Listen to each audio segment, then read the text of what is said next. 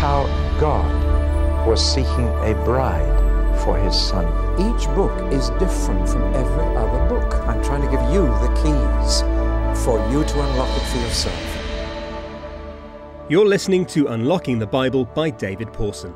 Visual materials featured in this talk can be found online at davidpawson.org. This is Esther. So we come to the book of Esther, though when we've finished Esther, I want to speak about Esther and Daniel because they do belong together. They come from the same place and the same time. They come from the exile and from the people who didn't go back to Jerusalem but stayed in exile for various reasons. Now, there are only two books in the whole Bible named after women, Ruth and Esther. And there are only two books in the Bible that never mention God at all, Song of Solomon and Esther. And for this reason, many people have been puzzled as to why Esther is in the Bible at all. It's interesting, it's rather romantic, it makes a good story. But why is it in the Bible? Why do we have to read it? What can we possibly learn from it? Well, now, like Ezekiel and Daniel, it came out of this Jewish exile, and there are few books in the Bible set outside the Promised Land. And that's interesting because these tell us how Jews behaved when they were in Gentile society, and therefore are good guides for us behaving in non-Christian society. And I always think, for example, that Daniel was like Joseph. They both rose to be prime minister outside their own people. They managed to do it without compromise, and so we can too. Now, Babylon was defeated by a coalition of the Medes and the Persians. I'm sure you've heard of the laws of the Medes and the Persians that cannot be changed. And they were first ruled by a Mede, Darius, and then by a Persian, Xerxes I, otherwise known as Ahasuerus. Why didn't they have easy names to say? Daniel rose to be prime minister and was called Belteshazzar. But Esther, whose Hebrew name is Hadassah, and she has a hospital named after her outside Jerusalem. Have you seen the Chagall windows in Hadassah Hospital? Hadassah, as she was originally called, rose to be queen. But again, she was given a pagan name. Esther is short for Ishtar. And we're back to the name of the gate, the Ishtar Gate, and pagan goddesses' names. But she was given that name, and that's the name by which she's known. It's possible, just possible, that Ishtar, which is the word for star, really was the name she was given. But Esther is more like Ishtar, and I would think it probably is a pagan name. Both Daniel and Esther got into a position where they could help their people officially. It's good when God's people get into a position where they are able to help God's people because of the authority they have in that position. Now, we remember that God didn't force the Jews to go back to the Promised Land. They were free to go, and many thousands chose to, but even more chose not to. Now, incidentally, the book of Esther is probably the best attested book in the Old Testament from outside records, because it's quite a late book and there are many other outside records to confirm what we read in the book of Esther. So it's a very well attested book. In fact, in Persepolis, which was the capital of the Persian Empire at one point, they have dug up a stone tablet and the words on it are Marduka, Prime Minister, which is so near Mordecai that it surely must be the same person. So even Mordecai's name has been found outside. Well, now, the story, I think you'll have to read yourself. It's a most romantic story.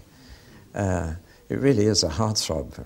In fact, you know, there's a new version of it, you see, and it's, she was young, she was beautiful, and queen of an empire. Only one man knew her secret, a secret that could mean death. Boy, that's real romantic stuff, isn't it? That's women's magazine stuff. Barbara Cartland, you aren't in it. And it is a very romantic story to read. Just let me run through the bones of it to remind you. King of Persia, Xerxes, or Ahasuerus, whichever you like to call him, ruled over a kingdom from India to Egypt. And he held a conference for 180 days to decide how he was going to deal with the Greeks, because he wanted the Greek Empire as well. And he held this great conference, how are we going to have the Greeks? At the end of the conference, they had a bit of a feast, and they got drunk. And the king said, send for my wife, presumably to come and dance for them. She was quite young and pretty, and he wanted her to come and entertain all his generals. And she sent a message back, no. That begins the whole story. Queen Vashti said, no. And the whole situation arose because that put the king in a really embarrassing situation. And if he didn't deal with his wife, you can guess what all the wives of the generals were going to do. You see, if he couldn't control his household, they were going to be in trouble as well. So something had to be done, and I'm afraid he was very cross with her. And he told her, you are never to enter my presence again.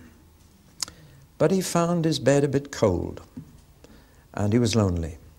So somebody suggested to him, why don't you have a beauty queen contest and then take the winner? It's a great idea. So they had a beauty queen contest, and somebody entered Hadassah. And she was very beautiful. And she won. So she became the queen to Xerxes. That's how it all happened. It's an amazing story. It's in the Bible. And there we are. So we can talk about it. She was from the tribe of Benjamin, which is amazing, considering what we talked about that. And Mordecai was her cousin. But she had been left an orphan, so Mordecai adopted her as his adopted daughter, though she was actually his cousin. And he forbade her to reveal her background to the king. He was so afraid of anti-Semitism, because the Jewish community left behind were in a precarious position. And so he forbade her to reveal her background. She became the favorite out of all his harem. Now, also, there was another man who was exalted in the court at that time called Haman, and he's the baddie. He's the villain of the story. And he was an Agagite. Now, that probably means nothing to you. But way back in the days of the prophet Samuel, Samuel told Saul to go and defeat Agag. Remember? And not only to defeat him, but to kill him for his wickedness. And Saul wouldn't kill him. And so Samuel the prophet took over and hacked him to pieces before the altar of the Lord. Remember? Agag, or Agag, whichever you call him. That set up a hatred between the Agagites and the Jews. And Haman had this hatred of the Jews because of that bit of history. Centuries later, but you know, they have long memories in the Middle East, very long memories. So here we have a situation. A Jewess, who hasn't revealed that she's a Jewess, is the queen of the Persian kingdom. And Haman is being exalted to be prime minister who hates all Jews. You can see the plot building up, can't you? It's got to explode sooner or later. And finally, Mordecai saw Haman got a bit too big for his boots and insisted on everyone worshipping the emperor. And Mordecai, of course, refused.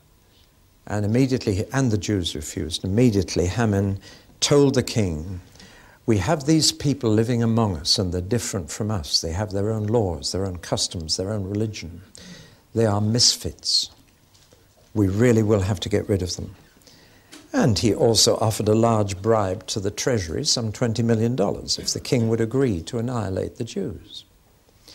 And they actually drew lots to decide the day on which all the Jews would be secretly killed. And the word for lot is Pur, P-U-R, and the plural of that, lots, is Purim, P-U-R-I-M.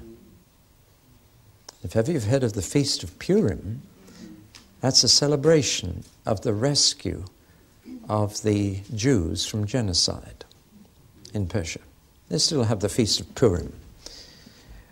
Interesting enough, the lots cast the 13th day of the month for the Holocaust, for the annihilation of the Jewish people. And that's one of the reasons why the 13th day has been regarded with superstition ever since. Interesting how all these fit together.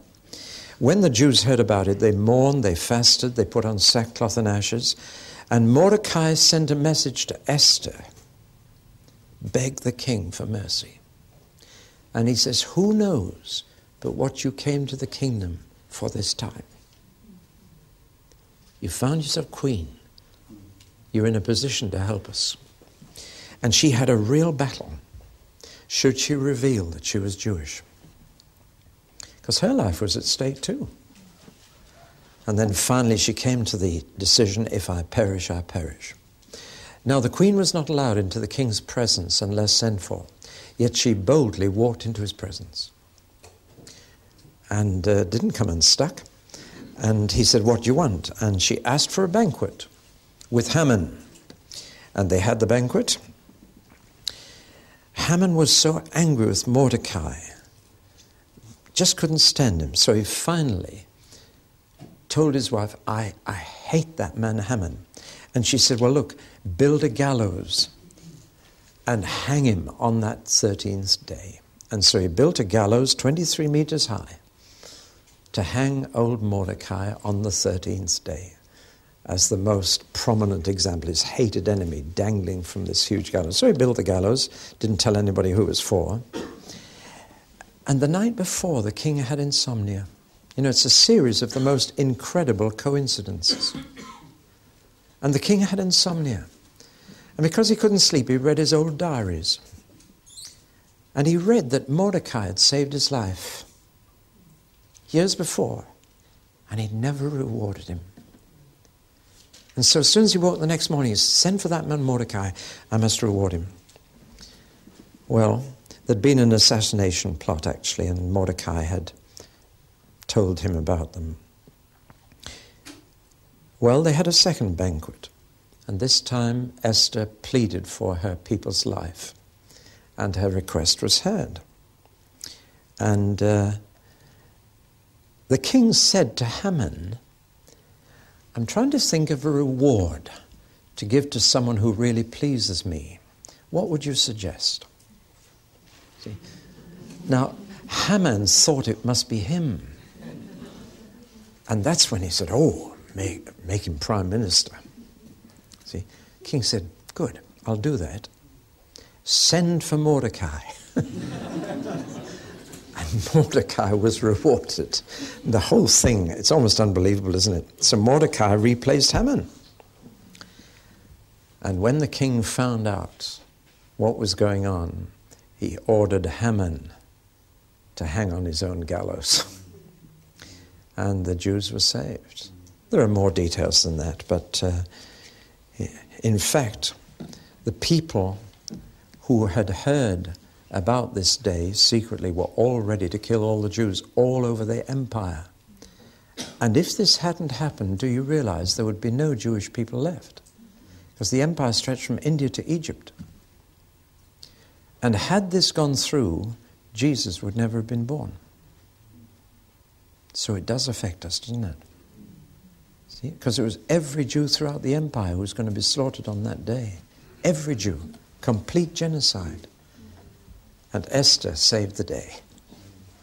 It's no wonder that they celebrate it every year. Now, everyone loves a story like this, and it is superbly told. As a literary structure, it is superb. I mean, when you write a novel, you should build up to a point of real tension and then relieve the tension, get everybody living happily ever after, and the baddies come to a sticky end. I mean, the whole thing. But the sheer structure, you see, it's got this same structure building up to a climax and matching the first half to the second half. It's very beautifully put together. Somebody with a real skill of writing put this story together. So you have this build-up of chapters 1 to 5, which I've labeled danger, and the tension gets stronger and stronger. And then it's all relieved in the deliverance of the people.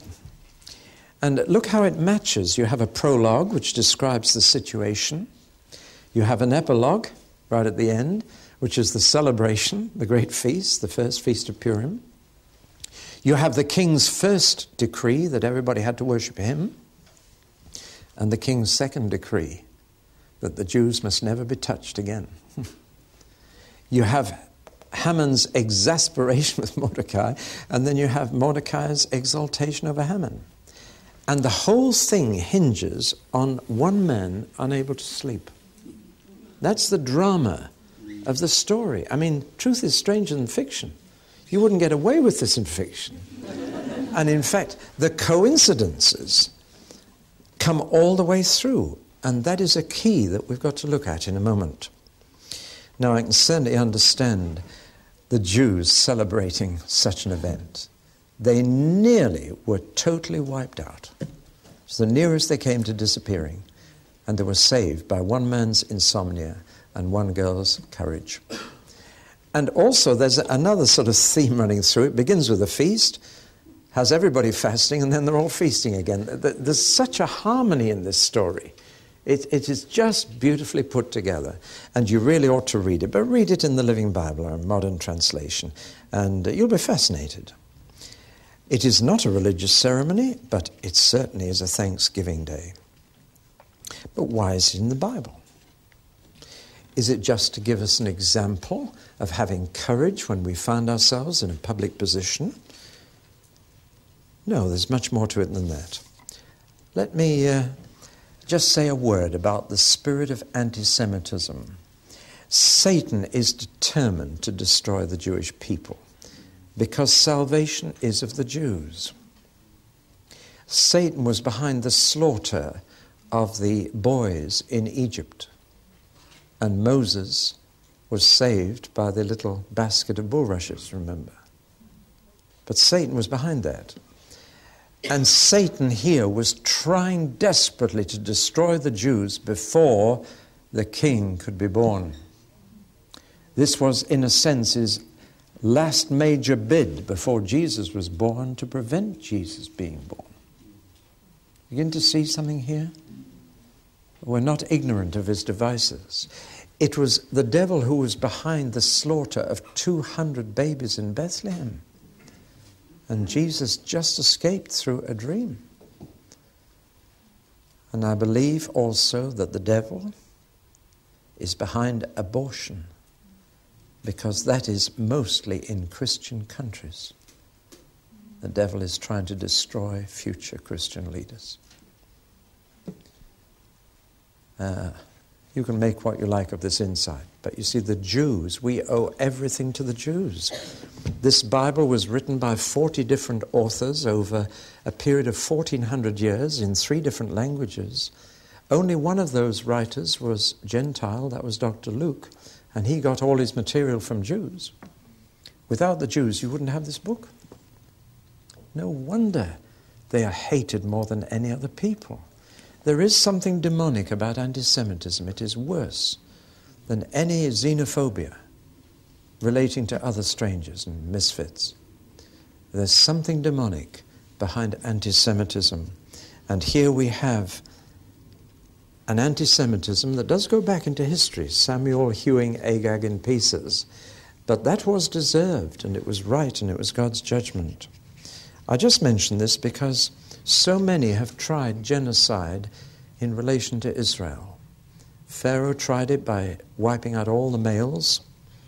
Haman tried it. Herod tried it. Hitler tried it. It keeps popping up in history because salvation is of the Jews. We ought to be very grateful to the Jewish people. Everything we know about God came through them. And your Savior was and is a Jew. But there is another unseen actor in this drama. There is someone behind the scenes. Statistically, there are too many coincidences. And when you get a whole lot of coincidences, you have to ask, is this coincidence or is it providence? Is God behind this? And when so much hangs on an apparently minute detail or circumstance, then you really feel you are watching God at work. And I see God at work in this story for the preservation of the people from whom his son would be born. I see it in Mordecai's belief. Mordecai believed firmly that God would preserve the people. And he said, Esther, if you won't be God's channel, somebody else will.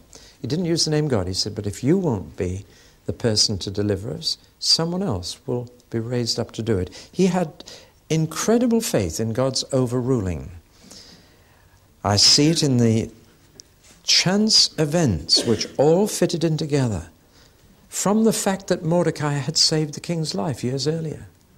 From the fact that Xerxes had written it in his diary. From the fact that he couldn't sleep and read that diary that night. And that page in his old diary. It's all fitting together. So that even, as somebody has said, if the name of God is not in the book of Esther, his finger certainly is. Now that's quite a statement.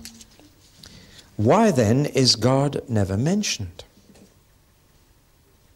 Well, here's the biggest surprise I've got for you. He is. 5 times. And people say to me, Esther is a book in which God isn't mentioned. I say, yes, he is. 5 times he's mentioned. And I want to show you where. He is mentioned in the form of acrostics, the initial letters of either his name or his title. Sometimes it's forward, sometimes it's backwards.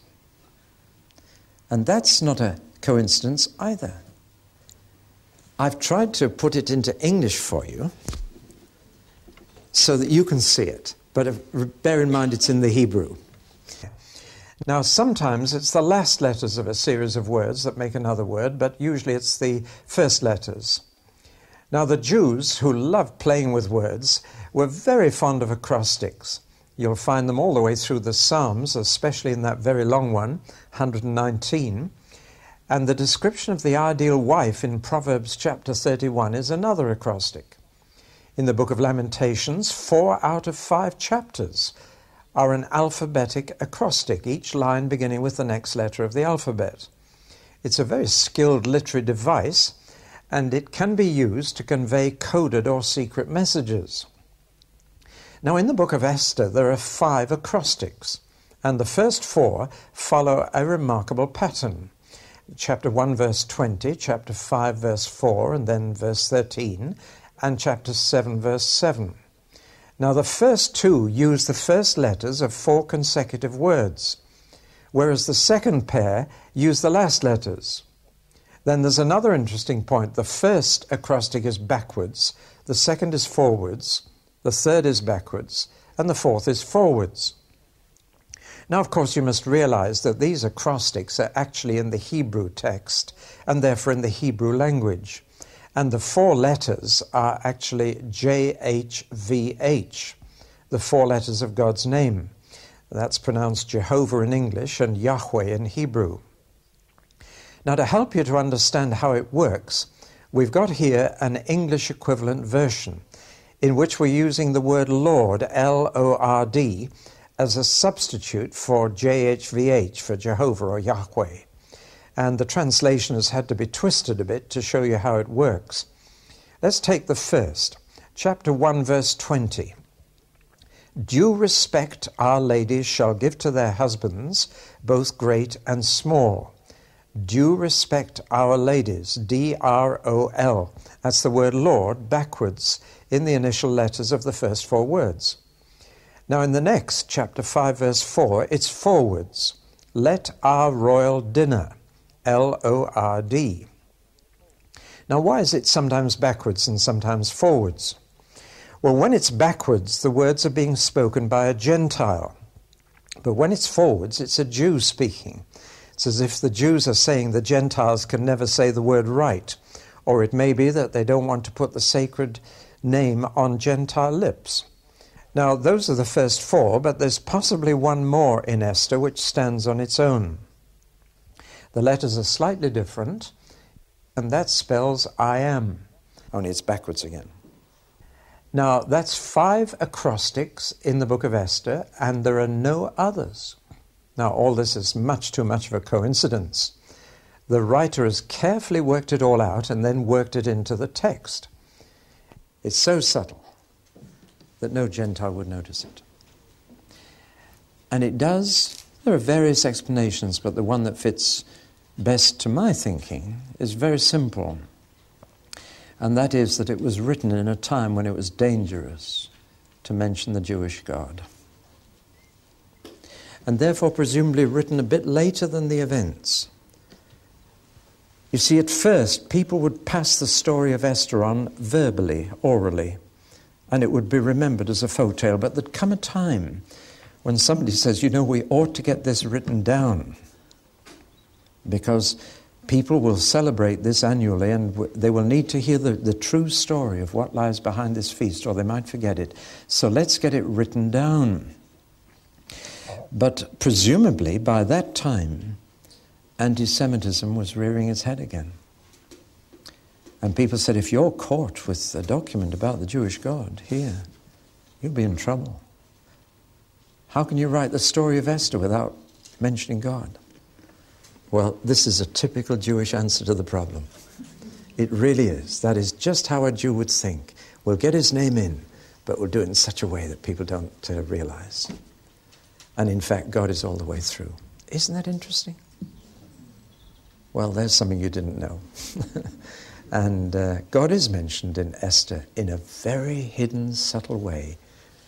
But to any Jew who reads Esther, you tell a Jew God isn't mentioned in Esther. He said, of course he is. And he'll show you the letters, always there. It's a way of saying God was the hidden actor in this drama. God was behind the scenes. It was really God who was arranging the whole thing to save his people and bring his Messiah to them. Well, may not help you spiritually, but it keeps you awake on a Sunday afternoon. Right. Well, let me look at Daniel and Esther together now and ask what we can learn from these two books. They come from the same time, the same exile, two people far from home, and yet two people who were wonderfully used by God because they got to a high position in pagan society without compromising their principles. But from that position, they were able to do something for the kingdom of God. And that encourages you to have a career and to go as far as you can with it and to get a good position in the world. God can use you for the kingdom. Don't just be at the bottom.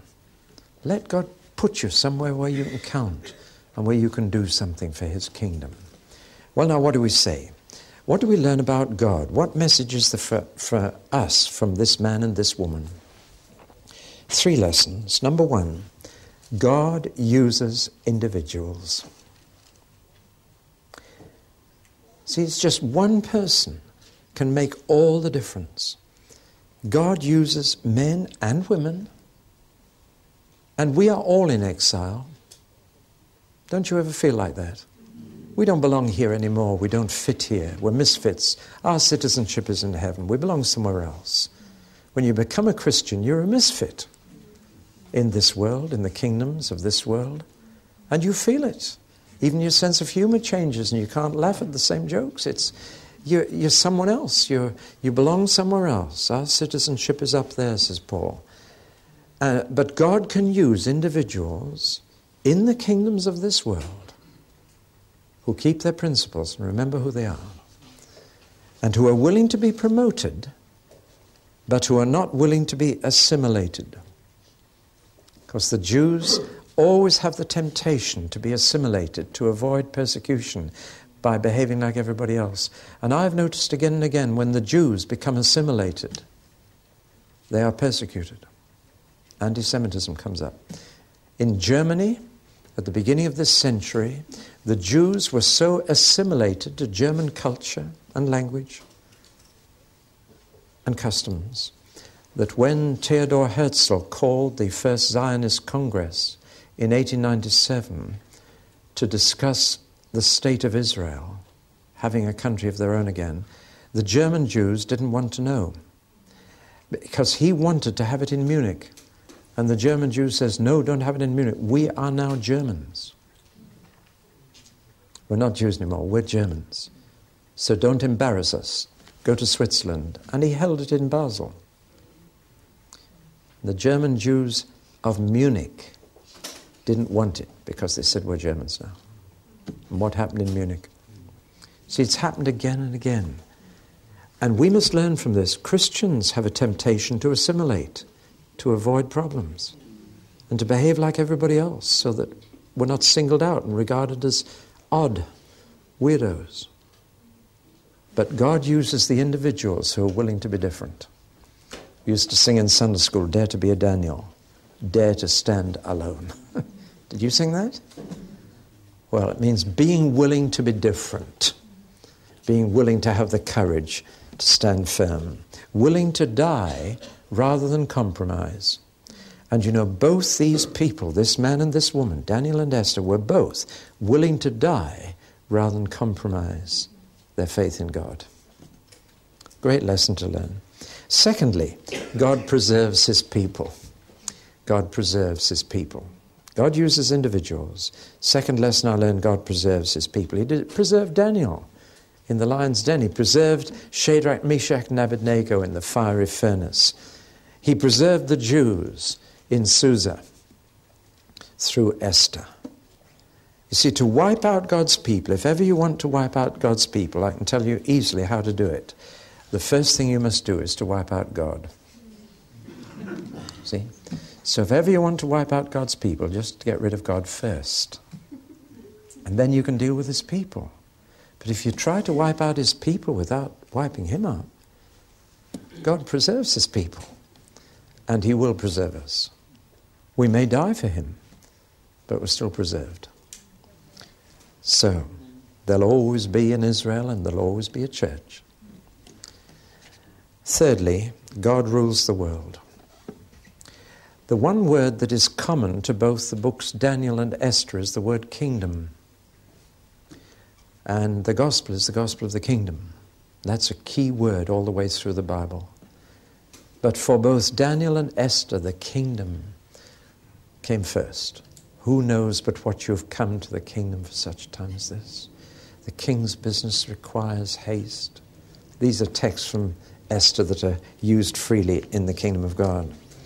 The human kingdoms of the present are in God's hands. God raises rulers up and he puts them down. As Nebuchadnezzar had to learn, the Most High rules over the kingdoms of men and gives them to anyone he wishes. So it's God who redraws the boundaries of the atlas. It is God who decides who has power and who doesn't. It is God who decides every election. Do you believe that? He has the casting vote in every election. He votes sometimes in justice and sometimes in mercy. If he votes in justice, he gives us the government we deserve. If he votes in mercy, he gives us the government we need. Very important in our situation to plead for his mercy, frankly. But God decides who's prime minister. And in my lifetime, God has removed from office 6 prime ministers within a short time of them breaking a promise to Israel.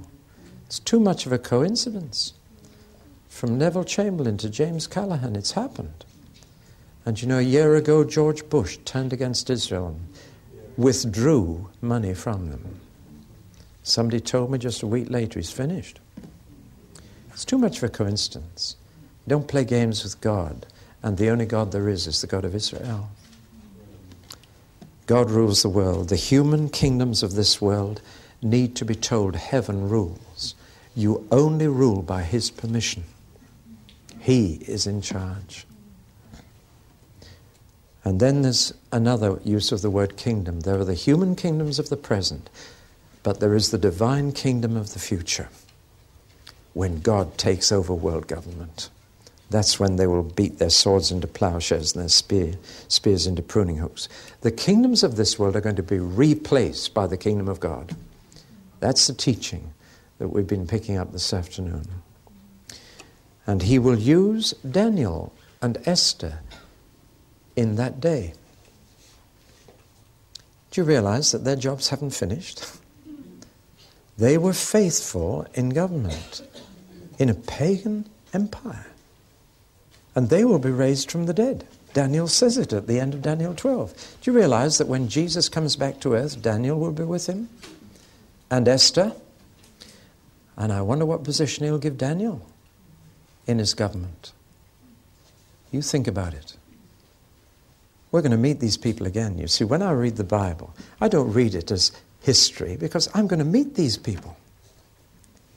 I'm going to meet Daniel and Esther. Won't it be interesting? You know, having all eternity to get to know these folk. Instead of saying, could I have 2 minutes at the end of the meeting? You say, could I just discuss something for the next 1,000 years with you? No? And we shall have all eternity to get to know these great saints of God. We shall be reigning with the saints of the Most High, the Son of Man on the throne. And all these people who were proved faithful in days gone by will be used again on this earth to share the government in the kingdom of Christ. I really believe that. And it makes this whole thing much nearer to my heart. I remember a song I used to sing years ago. It's not in many hymn books now. Sing with a king who is coming to reign. Glory to Jesus, the Lamb that was slain. Life and salvation his empire shall bring. What's the next? Joy to the nations. When Jesus is king, come let us sing, Jesus is king. What a lovely thought. And Daniel and Esther with him, and all the other saints who have died will be raised from the dust and shine as stars, says Daniel. And he'll be one of the biggest stars. The day when all the pop stars, all the film stars are gone, there'll be one bright morning star, that's Jesus. And the righteous will shine like stars forever. Let's pray.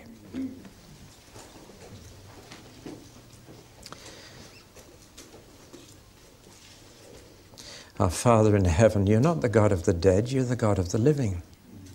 You are the God of Abraham and Isaac and Jacob. You are the God of Isaiah and Ezekiel and Daniel and Esther. They're all alive with you. They're all going to be given new resurrection bodies with us. And we thank you for this great cloud of witnesses around us, waiting to see how we run our race. And without us, they cannot be made perfect. Thank you that one day all of us together will get our new bodies and be with Jesus. What a meeting that'll be. Now, Lord, may your Spirit of truth take all that we've shared, plant it deep within our spirits, so that it changes our characters and makes us more ready for that day when the Son of Man comes on the clouds of glory. We ask it in his name and for his sake. Amen. You have been listening to David Pawson's Unlocking the Bible. Visual materials featured in this talk and other free resources like this can be found online at davidpawson.org.